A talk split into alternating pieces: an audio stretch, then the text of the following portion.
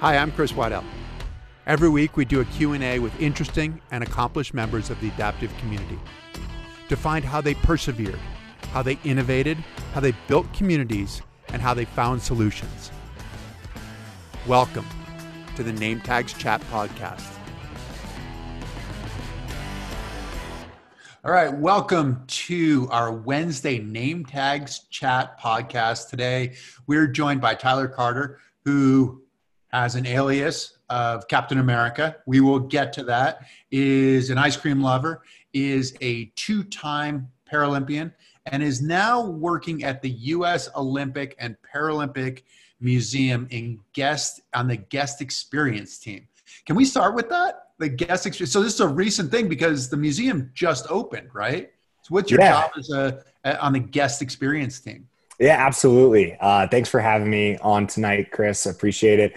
Uh, yeah, the museum is amazing. We're so excited that the U.S. Olympic and Paralympic Museum is now officially open. Uh, opened, you know, midsummer. We're still open even with the craziness going on. And yeah, I'm one of the uh, supervisors on the leadership team for our guest experience side. So helping run that um, side of things, making sure every guest coming in has an amazing experience. Uh, you know, they get to hear the stories of our Team USA athletes. You know, it, it is home for our Olympians and Paralympians, and we just want to make sure we hold, restore, and honor all the athletes and their stories there, and the artifacts that we have, and all the different uh, interactive displays. And honestly, it's just an amazing place. I every day I walk in, it's just so great and an honor to be there. Now, this is an historic place, right? Because there really wasn't a museum prior to this. There was some sort of smaller kinds of museums, but not a museum that really celebrated the Olympics and the Paralympics. Obviously, opening during COVID was not optimal. But what does what's the objective of the museum because it's i mean we've been competing for a long long time is this 1896 or is it before that i don't know that we were competing before that but how, how is that working we have it all. So we like to when you come in, you obviously you get your tickets, you check in, you do go through a registration process where you get to pick your favorite winter and summer sports, Olympic or Paralympic. So you get to kind of, you know, customize your own journey. And then we have our virtual Hall of Fame there. So every Hall of Famer is stored there. We have, you know, their information, their, you know, videos of them. I remember watching your video the other day. So you're you're in there. You're one that I, I point out quite often. But honestly, we, we have the Hall of Fame in our lobby atrium area, our massive LED display wall, which we can, you know, customize with different photos and images, and then our physical Hall of Fame name like list of all the years and the inductees. And then you take the elevator up and you start at the ancient games history. So 776 BC is when they originally started. It goes until 393 AD. So we go through all that history. Then modern games were started uh, in 1896. We have all of the torches there. To my knowledge, we are the only place in the world that has a full collection of every Olympic torch which is so that's from 1896 then right so that's that's from the modern olympics or so it would be 19 uh, 32, I believe, or Berlin, uh, when Berlin hosted the games, because that was the first time they started the torch, or 36. Thank you, Chris. Yeah. Uh, starts with there. That is our first torch. And then it goes all the way. We have torches even from Tokyo because we had two locals go and give that um, or be part of the relay before it got postponed. So we were able to get one of the Tokyo torches as well. That is super cool and yeah it's yeah. it's just amazing and one last thing like on that which i know you're going to love as well is we have a whole case dedicated to the paralympics the start of the paralympics in 1960 and then as it progressed through the years uh, which i is one of my favorite parts of the museum so paralympics from 1960 then so from rome in 1960 on the paralympic side i mean not not going all the way back to stoke which wasn't called the paralympics but but that was 48, right? Right, and, and, correct. We even we do have acknowledgement to the Stoke Mandeville games as well in 1948, um, kind of showing the history of uh, briefly because there's you know a lot of history, but showing how they started, how they progressed into the Paralympics. I mean, you, you know, you know, the logo changed a few times of what what the symbol for the Paralympics stood for. So, kind of the history of that as well. Uh, it's it's really cool. Like that. That's all, all I can really say. It's just amazing. Awesome. Now you said that, that so much of your job is is telling the story, right? What are your what are your favorite stories to tell? How are you hooking people as they're coming through the museum? For sure, and and like I, I don't want to ruin everyone, of course, because because we want we want y'all to come in and hear them firsthand. But um, beyond managing our guest experience team um, or our day to day operations, obviously we want to tell the stories. Uh, you know, the start of the Paralympics. I mean, you and I both have a passion for the Paralympic side, of course. Um, so just making sure they're getting the right representation. We haven't always had that, and now that we have a home we have a place where not just for the athletes but the paralympics and the us paralympic movement really can be shown properly um, making sure that's shown uh, john register has his prosthetic in there his, his running leg from um, the atlanta games which is one of my favorite stories talking about that um, we have the bobsled uh, named the night train from the 2010 vancouver olympics which ended up being the first gold since 1948 for uh, Team USA and bobsled. So for me, that's another favorite. Also because I was watching that race on TV back in 2010, like cheering them on. So seeing that bobsled there is just incredible. Um, I mean, those are two of my favorites. There's a ton more. Really, you can walk into any spot of the museum and there's history and stories to talk about. But it makes it personal too, right? You said you were watching that night train sled from 2010 in Vancouver, you're watching on television, which is cool. And you're there and you're in the moment. But to be able to touch it then, mm-hmm. it's kind of like you're really connected with that, with that history. When I got inducted into the Hall of Fame last year, I was inducted with with Tommie Smith and John Carlos, who are the guys in 1968 with with the uh, the Black Power salute, and and for me that was so cool to be to be close to them, you know, to be included with them because they were just such an important part of history of the games. Are there are there people that you look at in the in the museum who you say those are the like I mean Rafer Johnson just just died right? So. Mm-hmm. which is which is another one who is just absolutely amazing gold medal in the decathlon back in 1960 and uh, and, and so are there any people that you look at and say those are those are the people who for me define what it means to be olympians those are the people who define what it means to be a paralympian i mean i can't walk into a gallery without you know getting goosebumps of all of the athletes that have come before and really paved the way I mean, I, I, think one that really comes to mind is Trischa Zorn, like how big of a role she played in the Paralympics and how dominant she was. Um, and then Candace Cable as well. There's, you know, um, she's mentioned throughout the museum.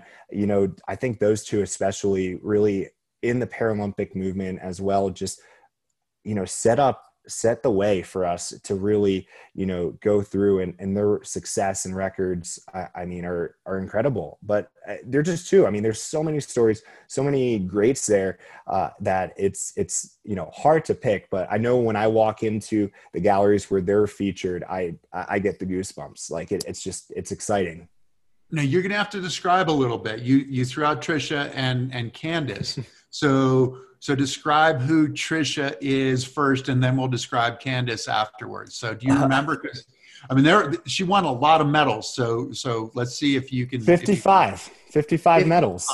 How many did 50, Michael Phelps win? Not 55. Uh, it was uh, was it 28 or 28? Uh, I, I could be wrong. I, I, I, I knew this. I should know Michael Phelps ones, but honestly, Trischa Zorn for me is my you know, my hero, I guess, from that. So uh, I, I just think she's incredible how, um, you know, she, how many games she went to and just dominated.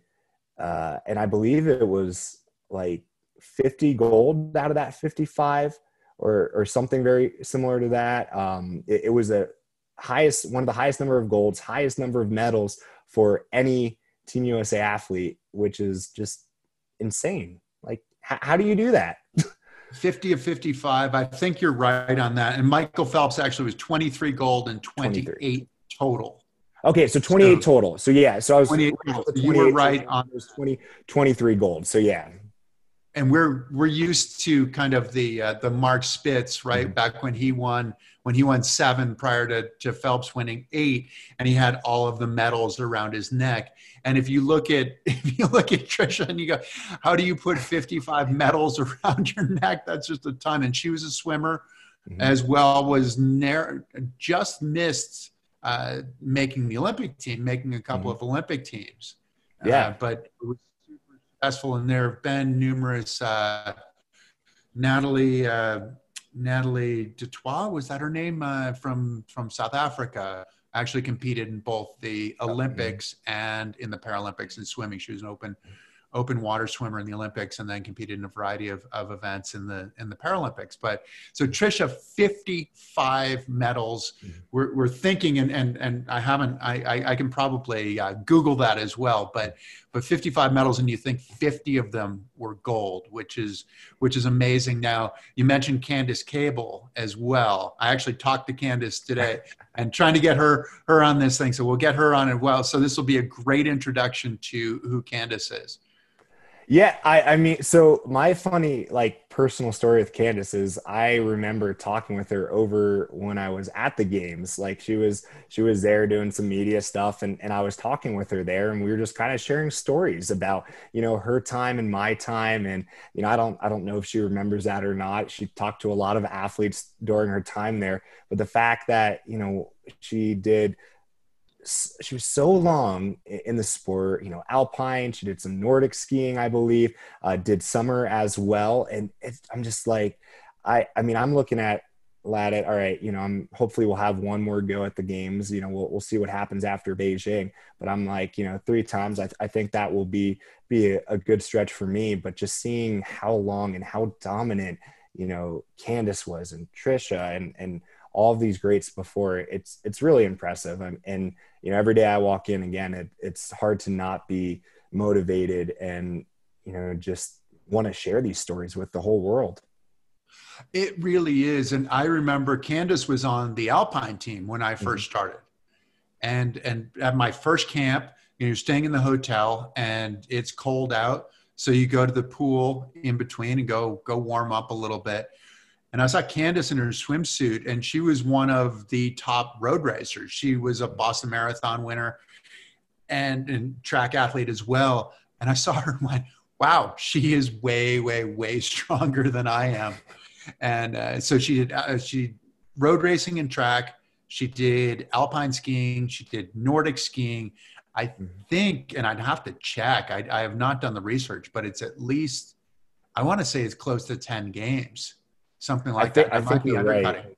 Might be twelve. Uh, it's at uh, yeah. It's I think it's at least ten. Um, I just remember we were we were doing a walkthrough yesterday. Um, I just went in to kind of check on a few things, and um, there's a quote of her on the wall and her games and i just remember looking at, at the games and i was like my goodness that's impressive i, I just it's it's amazing and that, and that's that's what we're we're doing there we're sharing the stories we're honoring the athletes. I mean it's home. It's home for for all of us for the olympians for the paralympians for the fans of the games anyone that watches them. But having a place you know as we mentioned at the beginning that this is the first place we've had that is home that we can really call that and will always be there for us. It's a big deal. It's a and it's big to for people to be able to see that to be part of that history. I think that so many of us grow up watching the Olympics on television and getting to feel the getting to to know those people feel like we get to know them and but but to be able to go and celebrate and read some more and know things that learn things that we wouldn't have known otherwise. Does it change like telling the story of the olympians and the paralympians? You're still current. You're still you've competed in two games competed in sochi competed in pyeongchang and and have had some injury problems. We'll talk about that in a second but does that change what you want to do being close to all these stories being close to all this history?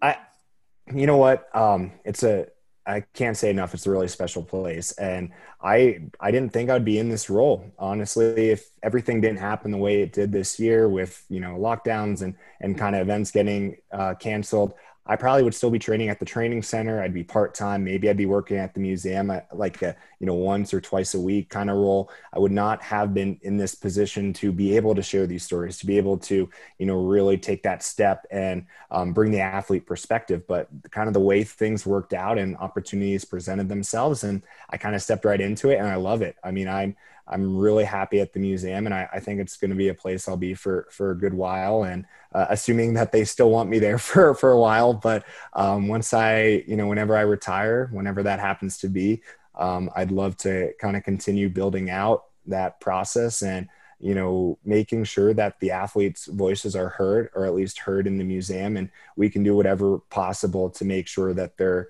um, honored and the legacies that may are you know stay there and we can share them with every guest that walks in and especially making sure that everyone knows about the paralympics because that has not always been the case. So you know everyone thinks about the olympics but making sure that the paralympics have that equality which the museum has done an amazing job of it truly is equal. The only place you'll see separation is the very first gallery where the Paralympics didn't happen in 776 BC. You know, they didn't happen in 1896. So that is the only place where there is separation between the two. Otherwise, everything is equally combined and integrated together, which, um, you know, really is a testament to how far we've come. And obviously, there's still always work to do, but it is good progress for, for us in the movement.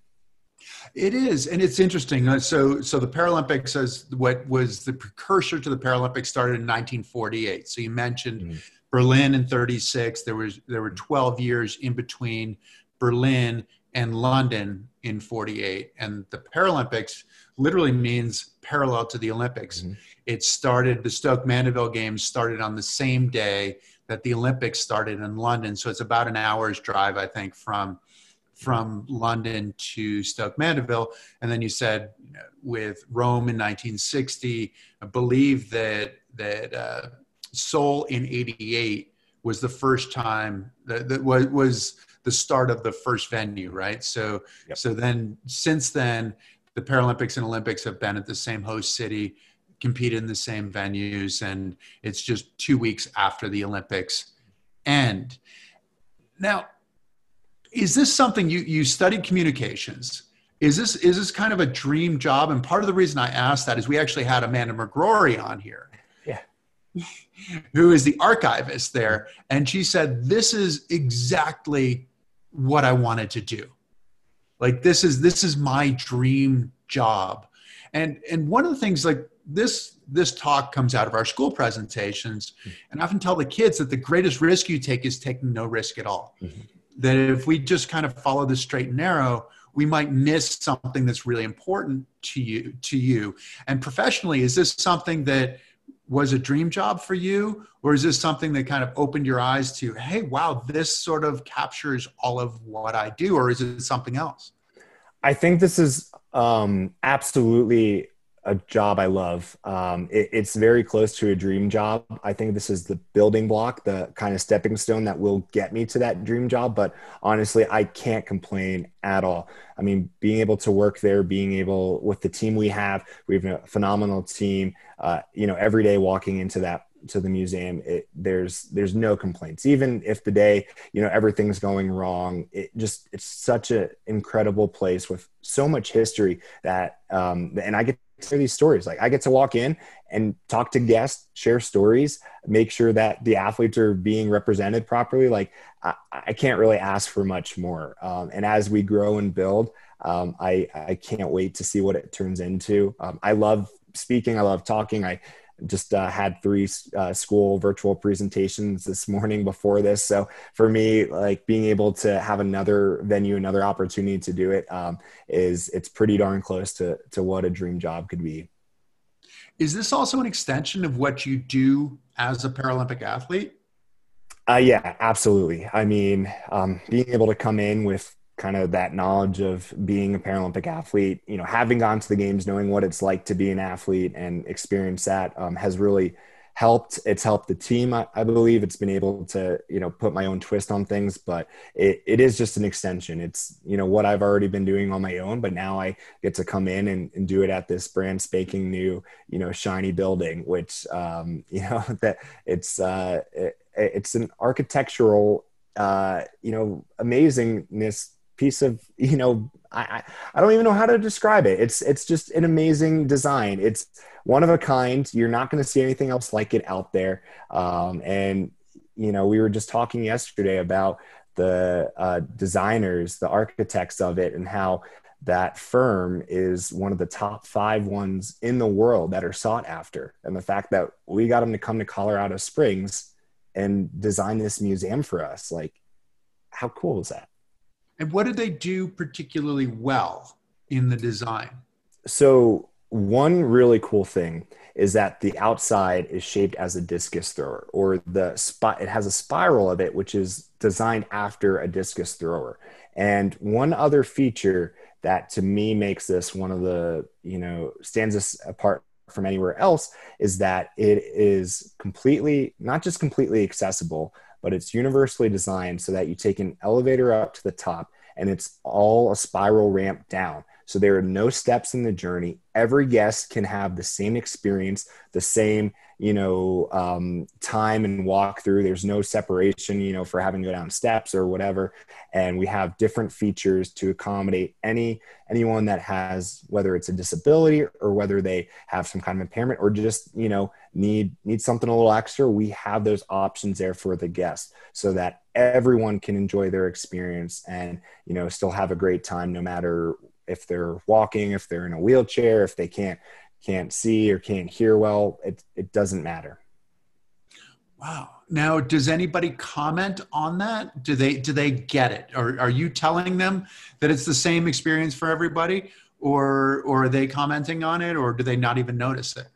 Um it, varies. We've definitely got comments. We've gotten a lot of, you know, positive feedback on uh, you know those features. We're always looking to improve and advance and you know we got it ready to be open but there's always work to do. Um, sometimes we we tell guests because they don't even notice. They're like hey why why is it you know an elevator up or why is it all ramps? And we go into it and we talk about it but we've gotten a lot of positive feedback from the adaptive community um, i don't want to speak as a whole for them for every guest that has come in but from what i've heard um, everyone's having a, an amazing time. They're enjoying their experience. And again, you know, the fact that it's a spiral down, you know, it's a journey, it's a pathway, it's a, you know, navigated story so that, you know, you start from the top, you go to the bottom and we do our best to make it the best, you know, an amazing experience for each guest. Whatever, whatever we have to do to adapt or, or change, we'll do that. But for the most part, the museum takes care of itself. Wow. Now, you are still competing mm-hmm. and and you're competing part-time you're still training at winter park is that right yes so the plan is to be up there um, four days of the week and then down at the museum three days. And then I, I, do have some some work i sometimes do when when i'm off at the slopes because the museum doesn't doesn't really close. So that means i can't really you know totally check out. But um, trying to find a good balance of it. And i've it's so far it's been going well. It's still early in the season, but you know we're we're going to make the most of it and and see what happens. It is. We were talking before we came online about how difficult the schedule is with regard to COVID right now. What are your hopes? How are you looking at the season, and what are your what are your goals? Yeah, I mean, this season, I feel like it's changing like every week or every day. I mean, we were supposed to have world champs in uh, February over um, in Europe, and that was postponed until next season. Uh, our first races of the year were supposed to be in the next week or so. That's been postponed until February. So each, you know, each day or each week, it's kind of something new. So my focus has shifted from you know really trying to attend as many races as possible and really kind of hunt for those points to taking the season, taking the time to make sure we're, we're getting the fundamentals back, make, making sure we're, we're focusing on the kind of nitty gritty little components that you need, you know, as you know, for skiing, all those, those little things that you always feel like you don't have enough time for once the season starts. Taking this extra time that we, we kind of have, even though it was a bit of a slow start and making the most of it. I mean, if I don't get to many races, but I get a lot of good training in, I think that's a win. I mean, we'll still have some time there you know, I, I don't want things to be all pushed back until next season and have to like last minute make sure all the qualifications are there. But having a little extra time and especially since the last few seasons, I've they've been kind of cut half in different ways for me that you know I'm I'm not complaining about a little extra time on snow and a little time to focus on the basics so that I can be prepared for you know hopefully Beijing in 2022. So Beijing is the goal, the ultimate goal. Yes. And you have to take the steps, which is really not all that far away, right? So so that's what it's it's like 15 months or something like that away. Yes. it's a little closer than you know each day i, I kind of look at the calendar like oh wow it's it's closer than i than i think but um uh, you know what it's you got to take it day by day you know week by week and season by season so I, I know it's there i know it's not that far away but it's in it's in the back of my mind but i can't focus too much on it because i have to be here in the present and really focus on where i'm at and making sure i'm getting ready and, and going through the process instead of kind of having my head in the clouds and and totally set on you know what's going to happen then. Obviously you know that is the goal that is my focus i'm preparing for that but i have to make sure right now that i'm i'm doing what i need to in the present time. So it's it's a it's a good balancing act as i'm sure you know uh, you remember and know as you know being an athlete like it you you know you have your head in the you have your vision set in the future but your head in you, you got to be here in the present as well. Well you're only going to be able to compete well if you're in the present and that is the biggest challenge for athletes and for all of us as individuals is to be in the moment. Are you healthy? Because there have been some health issues in the past right yeah um i, I would say i'm as healthy as i can be um i you know this just everything going on i'm a little uh, strength wise, I wish I was a little stronger. I can't complain. I made the most of my time. And I feel like that's the athlete side of me. Like, man, I, I wish I was a little stronger. I wish I was a little, you know, more prepared, but I, I, I, did what I could. And, and yes, I'm, I'm healthy. I'm, I'm ready to go. The last couple years have not been, been the easiest, but that's part of being an athlete. And we're, you know, still got a smile on my face and, you know, I'm, I'm ready to rip, rip and, and rip, go down the hill. We've all had to be creative during this period of time. So you're talking about you wish you were stronger. What have you done with your training that what what's been different about your training than in the past? I I got a real late start to kind of the the physical fitness work, you know, that dry land training. Um, thankfully, I was able to um, my dad and I were able to build a squat rack when I was in Pennsylvania uh, with my family, just kind of wading out some of this before I came back to Colorado. Um, we were able to acquire some weights. We already had some, so um, it was kind of like June where I was able to really start hitting the weights again. And and then I came back to the springs, and gyms were kind of open, kind of not. So kind of had a little bit of a, a period where I could only do outside workouts, you know, so like agility ladder type work, you know, all body weight stuff, which was fine, but obviously do need some heavier plates, some heavier work just to build that strength up. Um, but I really just feel like, you know, as I'm sure nearly every athlete could say right now, is that this just with everything going on, wasn't able to get in the routine I normally do. So I just, I feel less prepared than I normally am. In fact, I'm probably I'm probably right where I need to be, but it's just that kind of perfectionist side of me that that side that always wants to push a little more, uh, be a little stronger, uh, keep keep you know building towards that goal that I'm you know I'm never happy in uh, until I'm like you know all the way at the top, I guess. Right, which is what you have to do, but you're also building back from injury. Mm-hmm. Do you feel, did you have to do additional work to get back from the injury in order to get back to where you thought you were before? Yes, I did. Um, two years ago, I had a knee injury, which um, I had a hamstring and, and PCL strain. And while I got it checked out and there wasn't really much we could do besides let it heal, um, it really did set things back. And then I re injured my PCL when I tried to come back for national. So I had to get that taken care of. So, and is this that, on your good leg or is this on your your amputated leg? Because you're uh, LW4, which means you're below the knee amputee. So, Correct. Yeah, it was my amputated leg, so my um, prosthetic side, um, which in some way, yes, good that my you know, full limb, you know, my good leg was still healthy. But on the flip side, um, every time I went to wear my prosthesis, my, you know, fake leg, it, it just, it was painful. Every, so my ski leg, my walking leg, like, it just really extended that healing process. Um, and then re aggravating things at nationals two years ago just was kind of the, the, you know, unfortunate side effect of just fighting to get back. So, I came back or I, I took time off, really got healthy, had had it taken care of, you know, doc, docs, you know, kind of looked at it and made sure I was healthy. Came back, strongest I, I was ever in my life.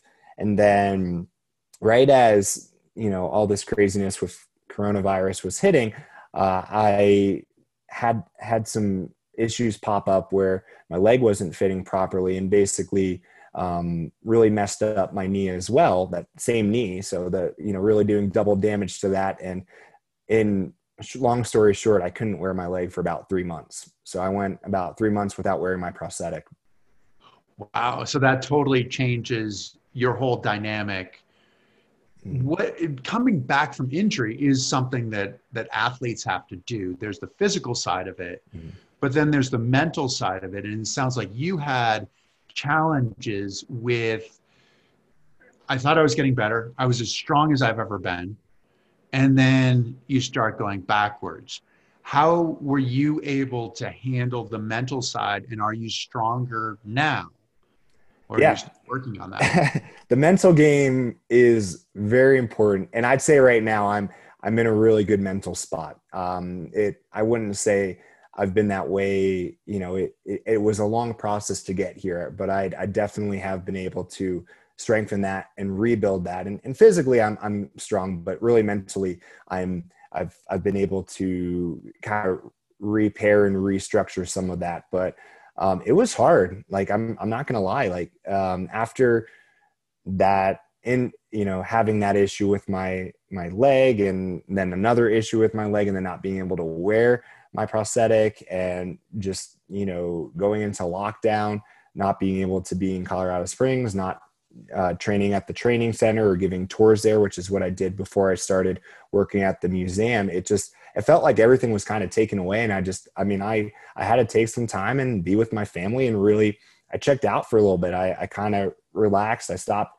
being an athlete for for a month or so and and just really took that opportunity to recharge to get away from everything. And then once once i could start wearing my leg again and you know we were healed up i was like okay you know this is it. It's it's now time to get back on get back on the horse or get back on the skis. And you know we're we're, we're back in work mode. And and it's been that way since the summer or since I, I came back out here. And I can't say it's always been, you know, smooth sailing, but it's, it's been a balancing act, but I'm, I definitely have learned a lot and have learned time management uh, between work and training and and taking care of myself and we're we're in a good spot from that. It it was a hard learning experience but it it it's good. It was. One of the things that we do with our program is we have what it, what we call our four s's of resilience. And they're questions that we can ask ourselves when things go wrong. And the one that you're talking about is support. And it's really easy to feel alone when you're in the midst of all of these things. You said that you connected with your family. Is that the support that you go to, or what is your support when something's difficult for you? Yeah, I'd say they're probably one of the the top ones. They're they're my strongest support system. Uh, once upon a time, they were the financial support, but now they're the you know emotional support. They're the you know if I'm having a bad day, I can call my mom or my dad and you know let them let them know what's going on, and you know they might not say anything or they might say a lot of stuff or let's be honest, they might say, get your, you know, head back on right and, and get your butt out there and, and do what you're supposed to do. But that's what you need to hear sometimes. And um, I've been really lucky to have them as a, a strong support base. And I built a really good um, group of friends around here as well from the museum. There's been a, a few coworkers that I've really been able to connect with. And the, the crazy thing is they're not athletes themselves. They're, they're, you know, they found the role as, as something to do. And, and we've bonded just over the museum and they're, I could honestly say they're some of my best friends in the world. And um, they've now kind of taken that role because I, I can't go back to Pennsylvania right now. I mean, I'm not you know, I, I could if I really wanted to, but I don't. I want to protect them. I want to protect myself, and um, I'm not really looking to travel unless it's absolutely necessary at this point in time. Uh, so having some friends here, having some some people that understand, uh, it's it's really important. Do the people who work with you at the museum do they understand the athlete side of what you're going through? Is what you're going through unique? Is it different than what other people go through? You know, it's funny. That's a really good question, Chris. Um, you know, it's funny because it is very different, I think, than what you know non-athletes go through or, or just anyone you know being an athlete just has its own little twist but at the same time there are similarities to what everyone goes through in life. Um, so i think they're able to find enough connection with that to be able to provide support or honestly just be a, a listening post. Sometimes that's what you need or just someone to you know at the end of the night just you know talk to um, you know about nothing related to work or to the athletic world and just you know watch something else. Um, you know I, I found that to be really beneficial because you said alone earlier you know about feeling alone or lonely. And i, I think that's such an athlete thing um, especially individual sports. And not not everyone's that way but i mean myself you know between the long hours working the long hours training going to the gym you know making sure you're prepared getting good food in you it's just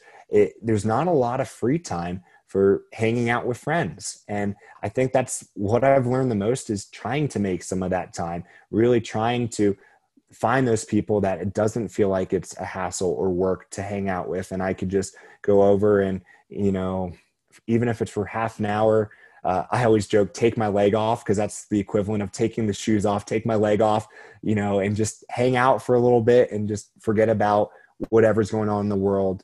And then when it's time to come back, I'm back and laser focused. Beijing would be your third games, right? Correct. You, when did the the dream to be a Paralympian start? Really good question, um, and and I can tell you exactly. It started in 2010. It's funny because we talked about the bobsled story earlier right after the Olympics, I had a scholarship to go watch the Vancouver Paralympics. So I got to go spectate to see the opening ceremonies, see all the different events, part of the uh, Paralympic experience um, movement through the US um, OC at that time.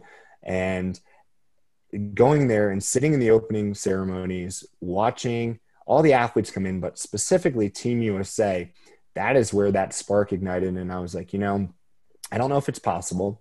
I know it's not going to be easy but I absolutely want to be a part of this. And, you know, I have four years to get ready for Sochi, and I'm going to do everything I can to make that happen. So that night, opening ceremonies, the dream was born. And from then on, skiing went from being a hobby. It was still something I loved to do, but it wasn't just a recreation thing anymore. It was now my life. It was, you know, everything I had went into it. And how is that going to get me on the team?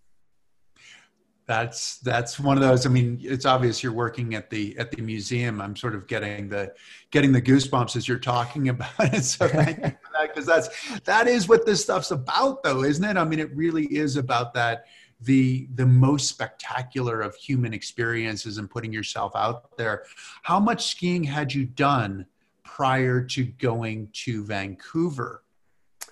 I started skiing when i was eight um, in Vancouver, I was 16. So I, I, had a bit of skiing and I had started getting into the race side component, um, training with the National Sports Center for the Disabled out of Winter Park, Colorado. They kind of brought me into their fold when I was 10. So after two years of going to a learn to ski camp through the Pennsylvania Center for Adapted Sports, uh, they pulled me out to Winter Park and I started progressing with them.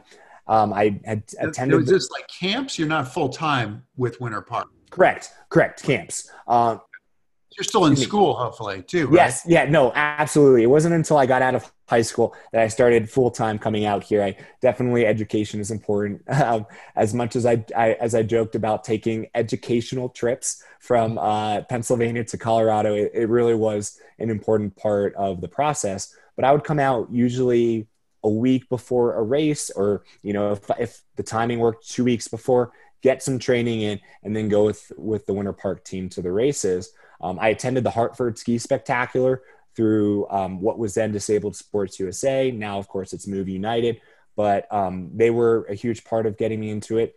And all this led to Vancouver, to me having that experience, that moment, and realizing that's what I wanted to do. But until I was there in the stadium watching, one, I didn't think it was possible, but two, I didn't have that desire. I knew it was a possibility, but it didn't, that desire wasn't born until that night.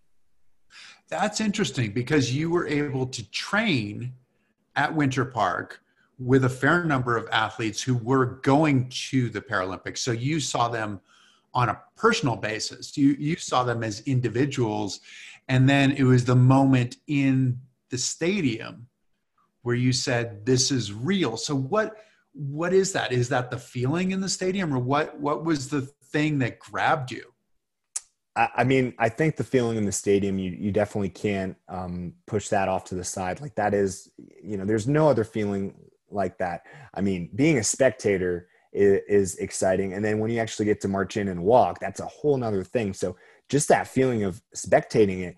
And I think the other component is seeing those teammates, those friends, you know, athletes that I looked up to that I had trained with, seeing them walking in and being part of that, it made it real. It wasn't this whole lofty thing. I mean, I knew it was still going to be a difficult journey and, and there was no easy path, but it wasn't like totally out there, you know, way over my head. I was like, okay, like I've been around these guys, I've raced these guys already. And yeah, I'm very far off their pace, but I, I can get there. I can, you know, I can devote to this and maybe, maybe get close within striking distance. And that's when I, when it really became realistic and um, tangible. That's really like when it all came together.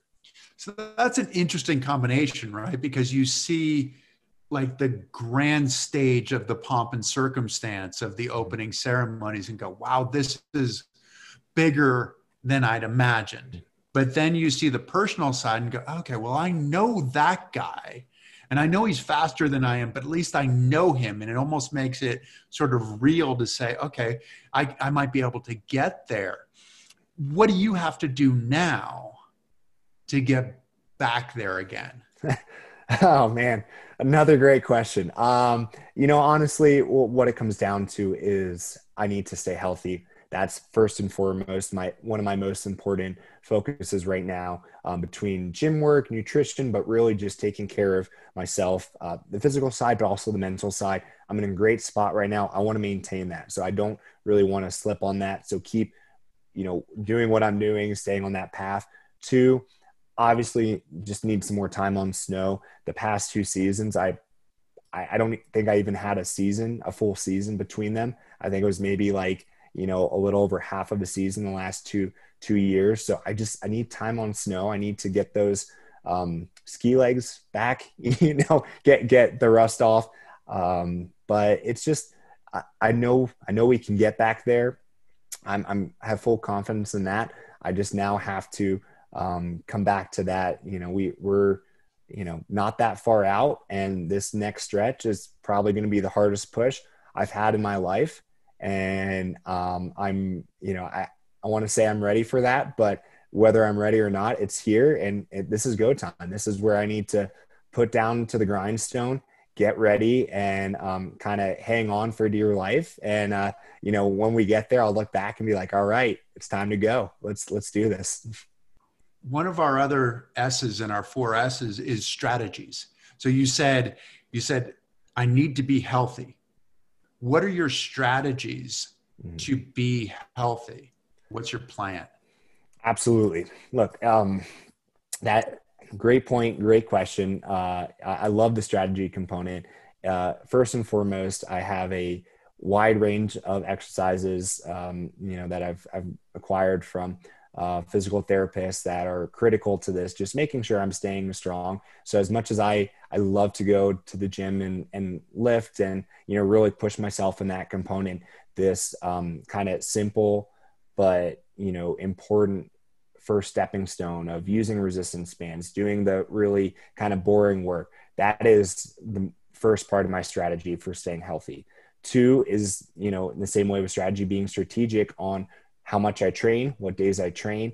I mean, I was up in Winter Park the other day and we had quite a bit of fresh snow and and they were trying to figure out if they could train or not. And I did one slip run and I'm going to be like, okay, it's first thing in the season.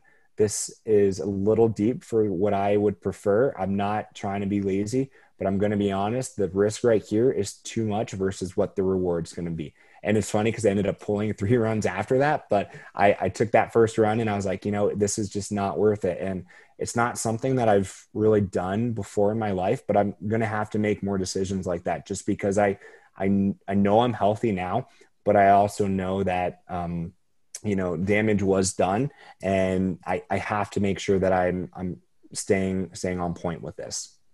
Well, this is part of it too, is taking the responsibility for your health, taking the responsibility for your performance and being able to make good decisions, which is it's easy enough to follow the crowd. And sometimes making those proactive decisions is is a bigger decision is, is a bigger, a bigger, you know, question in your own mind. So specifically to get onto the team, are there things that you're looking at because you have to be healthy, you have to have the foundation, but then I'm assuming you have to have certain results in order to qualify yeah. for the team. Do you know what the selection is yet? Selection criteria? So for Beijing, not totally sure how many spots we're going to have, what that selection process is going to be like. Going off of previous, you know, the last two games, um, I'm already in a decent position where I am. Obviously, I'd like to secure a little better results and just really make sure I'm locked in. But we'll know more once we know how many spots we get. And not having world champs this year i don't know how that affects the equation because i believe world champs and performance there and you know how you did in the last games they they all come together to figure out that quota. I'm going to be honest i don't really know all that. And in a way I, I don't really need to know that until it's time right now if i just stay focused on myself and what i need to do um, that's the best plan of approach because if I'm worrying about stuff outside of my control, well, that's energy wasted. So I need to stay focused on what I can control, the parameters that are within my realm, and the rest will figure itself out. Sounds like you've been doing a little bit of sports psychology uh, in your in your ramping up as well. Control what you can control. Don't control what you can't control. Is is that a component of of your training? Absolutely. Um, I do work with a sports psychologist. Um, it's mostly on a when I need basis, but we do have a kind of a reoccurring, um, you know, just check in. But um, I've I'd like to say I've learned a few things over the years. Most of them through um, trial and error, and from you know making mistakes. Um, some of it, you know, I've learned the hard way, but I've picked up a few things, and I've kind of figured out what what I need, and you know what like how much rest time do I need? How much training time do I need? You know, do I need to check in with my sports psych every week or can I get away with a month? I've kind of been able to dial that in and really figure out what is best for myself and and uh, listen to my body and my mind. I think that's what it comes down to. And I think, you know, all of athletes that are able to figure that out are the ones whether it's total success on the podium or not, they will have success in their careers and journeys at some point. Is there anything that you do on a daily basis to prepare yourself mentally for that particular day, but also for the big day, which might be months down the road or might be more than a year away? Are there any particular steps that you take on a daily basis? Uh, I'm a big fan of meditation. I, I, I think meditation is really important. Um, even if it's just a short little session, um, breathing exercises I found critical to what I need to do. Um, even if it's just as simple as you know six breaths in, four breaths out, or there's different combinations you can do of that, which have different results. But just being able to relax yourself for the day. Um, I always like to get up. Um, I wouldn't say I'm a morning person, but I also tend to wake up earlier than I, you know, early anyway. That's just kind of how my, my mind gets going. And, it, and when it, when my mind's going, it's time to go. So getting up, doing a little meditation and just some, some breaths in, in the body and just focusing the mind. And it's funny because I was talking about goal setting and perseverance and decision making with these classrooms earlier today. And you know, when we were talking about goal setting, something that I've always used and has worked for me is writing down my goals in a journal or on a piece of paper, putting up on a wall. Once you have it physically written down, it's out there in the universe and you can't forget about it. I mean, well, you can try, but if it's there on a piece of paper, you can see it every single day. And for me, that has been a huge part of it. Even if it's as simple as, you know, go out and have a positive day or don't forget to smile, like just little things like that. And at the end of the day, I mean, I, I, hope everyone does it the same is like this, but I ski because I love it. I really enjoy it. I go I go to the museum because well, one, I get a paycheck, but two, I really do love working there. I love telling the stories. So for me, even on those hard days, even when training's kind of you know crummy or I, I don't feel the best, remembering that, remembering why I do this, why I'm in this area, um, and remembering the joy of it, that usually is the catalyst for staying on point with all this. Is that easy enough for you to do to remember in those moments? Because it gets hard right? I mean as everything everything's going wrong you've you hurt you're bloody you know whatever. And and can you remember why you're doing it in those moments when it's most difficult? And do you have any kind of a any kind of a you know a strategy or an assist that helps you remember when it's most critical? It's it's not a perfect practice and i i even forget sometimes but over time with experience i've been able to figure out those cues that help me remember that and stay focused. And there was a long period of time where i wrote down on a piece of paper some of those goals and had it like in my pocket. So i, I if i'm riding the chairlift i'd you know have in my pocket remember to smile remember to have fun. Now i can just put it on my cell phone because you know that's a little easier and i, I don't lose that as as easily as much as a piece of paper. But just having said it to myself enough. Now, do you have the handwritten? Do you hand write it and then take a photo on your cell phone, or do you type it into your cell? I, I type it in. I, I don't actually um, take a photo of the note. I actually type it into my notes, and that's because I have so many photos. I'll just get lost in the in the madness of that. But honestly, well, it could be your screensaver, right? It could be your screensaver. Okay, and at which point then it's then it's obvious to anybody else when your phone rings or you get a text or something people like hey tyler what's that like I mean, you're right. And that is a great idea. I'm going to be honest, my screensaver is Captain America. So I don't really want to replace that. Um, and also, it does play into that role. I look at Captain America and I'm like, what would Cap do? And I'm like, oh, okay, he, he would he would suck it up and do this. Or he's like, you know what? He would he would make sure that he goes out and takes care of others or you know what? Maybe even Captain America would take an off day here. now, you hope to put USA on your chest again. You've transitioned into Captain America. What is that? What, what do those two things mean? And are they the same thing? The, the love of Captain America and, and getting to wear USA, which is a huge honor. I, I mean, I definitely think there's a good relation between the two.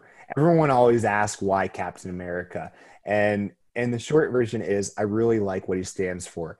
And I know you know he's a fictional character, but I grew up reading comics. I love the movies when they came out.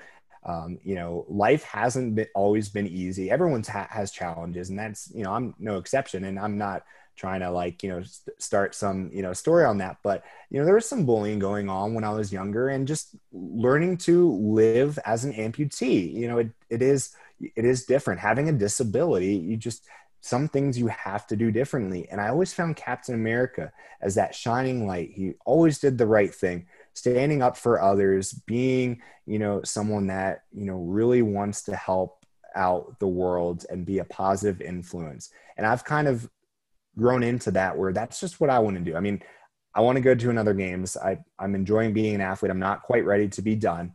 And, you know, I love my work with the museum and I, it's given me a role to do this, but I just want to go out and make the world a more positive place. And if I can help someone, if I can help them have a better day, be a role model or whatever it is, that's what I want to do. And I feel like Captain America lives up to that. So having read comics on him, having watched the movies, it just, it kind of grew into this thing where I was like, well, I really love Captain America. So why don't I just pretend I'm Captain America? But I have one leg. So I'm the one legged Captain America. So you have it as a screensaver. You have yes. a sticker on your on your prosthetic.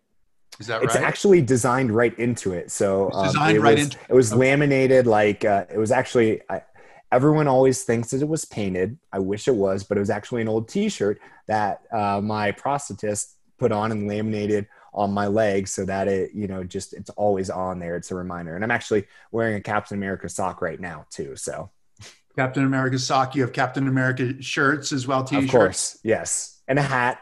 Can't forget the hat. and and is this your built-in go-to Halloween costume? Yes, absolutely. I have a jacket as well that a friend gave me uh, once upon a time. So it's like a leather jacket. It's not his traditional style, but it, it is a Captain America jacket. So now, does Captain America know about this? Know about your infatuation with him? With I, I, I don't know. I, I, I hope so, but I have no idea. I, I just hope I'm doing him justice. That that's that's all I, I, I hope. You know, I you know he he does his thing. I do mine. Um, I'm just like him, but I'm I've got one leg or one and a half legs. So you know, hopefully he's okay with that. Uh, yeah, I don't know. I feel like we might have to see if we can reach out to Captain America and close this loop. But then there's another part of the loop to close in that you're looking up to Captain America but if you had anybody come to you and say, you're the hero that I'm looking up to. I've had a few occasions and, um, or, you know, maybe more than a few. Um, you know, I, I'm just trying to do what I can, um, follow my dreams, but help others follow theirs. And, uh, for me, giving back to the community, working with, uh, there's a, there's been a pretty long list of nonprofits I've worked with over the years. I've kind of condensed that a little bit just for my time and and to be fair to everyone i don't want to ever you know be too out too stretched out or not give enough of my time. But uh, through the groups i've worked with I've, I've had a few you know been able to have a couple special moments and that's great. I love it it's not why i do it but it, it definitely is a nice feeling for me um, whether i you know you get a thank you or someone tells you that they're that you're their hero that's it's nice, but it's not uh, it's not why I do it. It's not why I think you know anyone should do it. And um, you know, I hope to continue in that role and and being you know a shining light or or some some one that people can look up to, just showing that you can really accomplish anything you want in life. You just have to set your mind to it, and that's that's what I want to do. Like I, I, want to show that, you know, if you're an amputee and you want to ski, you can do that. If you want to pretend to be a superhero, you can do that too. I mean, it it really is the the sky's the limit. And uh, if you can just make the world a better place, then why shouldn't we? Is that is that why you do it? And and what is what is your role? It's hard to define what your role is sometimes, isn't it? What do you see yeah. it as? Yeah, I feel like it's ever shifting. I mean, sometimes I'm, you know, an advocate for living a healthy, active lifestyle. There's the ski side of me that, you know, is trying to pave the way there. And sometimes they overlap. There's the public speaking side of me that goes to schools or companies that, you know, just wants to share my story. So I, I agree. I, I mean, it, it's hard to define. It, it, there's so many roles. And I think that's the exciting thing because every day is a little different. Every day has its new opportunities or challenges and um, it's it's never the same and you know being able to just go out and and be myself like who I am right now that's me I'm the, the nerdy guy that loves Captain America that eats too much ice cream but wants to make the world a better place and is still skiing and, and trying to figure his way through being an athlete while also you know trying to be a role model for others. That that's me. Like you know what you see is what you get. And and i just want others to hopefully be comfortable with themselves and in their own journey and and understand that they can do anything. They can do it all. When you because you're i mean you're still young. You're still mid 20s you've been to two games you're you're giving a lot back to the community. When you look back on your life do you ever think about this? Like when you look back on your life what do you want to have done? What's your what's your sort of higher purpose? Do you do you have a sense of of what that is? Is that something that's driving you? Yeah it's definitely comes across my mind. Um you know i i've thought about it sometimes like how how would i like to be remembered? And Uh, I would just hope that I'm remembered as, you know, kind of all those things. But at the end of the day, even if I didn't get any recognition, even if, you know, everyone forgot my name, but I knew that I impacted someone, that I you know helped someone better their life or helped them find joy and you know was a role model to them or whatever avenue it was maybe inspired them to pursue their dreams then that's a win for me if i as much as you know i'm going to do everything in my power to make this next team and i'm going to do my darndest to win a medal if i never accomplish that but i can change someone's life then that's a win in its own. And I, I, feel like that's maybe like not quite the athlete side of me talking there because that is a little you know there I, I don't know that every athlete would agree with that statement I just said. And don't get me wrong, I'm going to do everything I can to to win those medals. Or, or maybe maybe I'm incorrect in saying this, but it's just that um, I think it's way more important to be to be good to people, to be positive, to try to make the world a better place, and really just look out for each other. And however that stands, whatever comes out of it, well, that's okay. I, I can live with that as long as I know that there was some good that came out of this. Well, you're also, I mean, I'd, I'd make a contention just on your, your athlete statement there that as an athlete, you're putting out an example, right? That you're, that you're showing up every day, that you're committed to, to your goals, you're committed to the process, you're committed to, to, to doing as well as you can without necessarily saying, yes, I mean, hopefully there is a medal in your future, but not necessarily saying, the expectation is that if I win a medal, then I'm successful. I mean, it sounds like you're looking at more of, of a process driven kind of approach, which, you know, I mean, I, I don't have any children, but for people who do have children, I imagine it's the thing that you're teaching your children is that you want to be as prepared as you can for that moment. And the hope is that you perform in that moment that you perform exactly the way that you'd prepared. You know, that's that's it, the way you envision it in your mind. And and this this makes you sound like you're really pure, but you do you do have one vice, at least one vice that I know of, which, which is ice cream. Do you call it a vice, or is or or or do you not call it a vice? What's your uh, what's your go-to ice cream?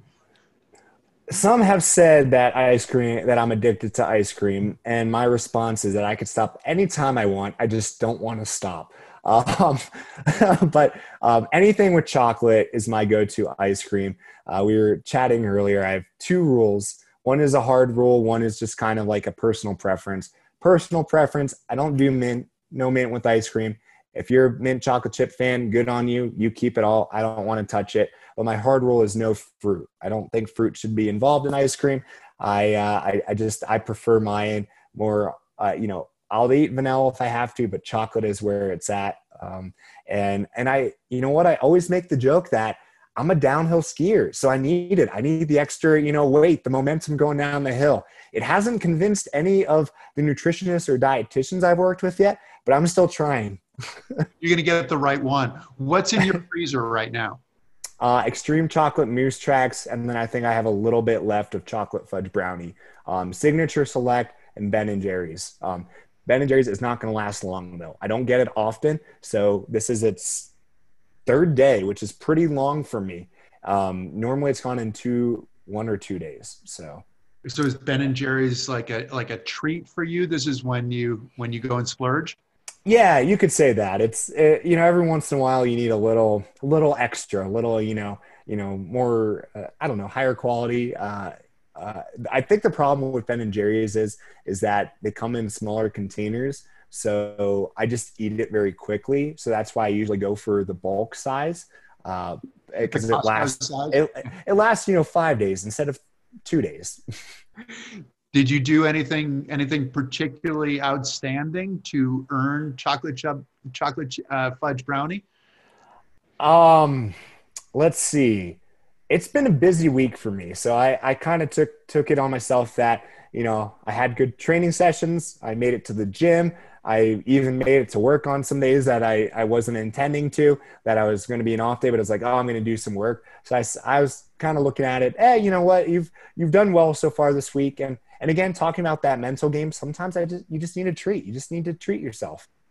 Well, you need to reward yourself as well, right? I mean, you mm-hmm. said that that some of the reminders for you are to remember to enjoy what you're doing, to have a smile on your face, and part of that is yes let's let's have a reward. It's not breaking training too much right? This is a this is Yeah. a slight break in training. I don't think it's going to affect you but but it's going to affect you probably mentally as well to mm-hmm. feel like hey we're celebrating. We're celebrating. We're not celebrating the absolute end of the road mm-hmm. which sometimes is the way that we want to look at this. I'm going to be pure i'm going to be ascetic until i get to the end of the road. Mm-hmm. But if you celebrate a little bit along the way and say hey this was a good week. I did i did a really good job it helps you move into that next week. So i think it sounds like a really mature way to approach it.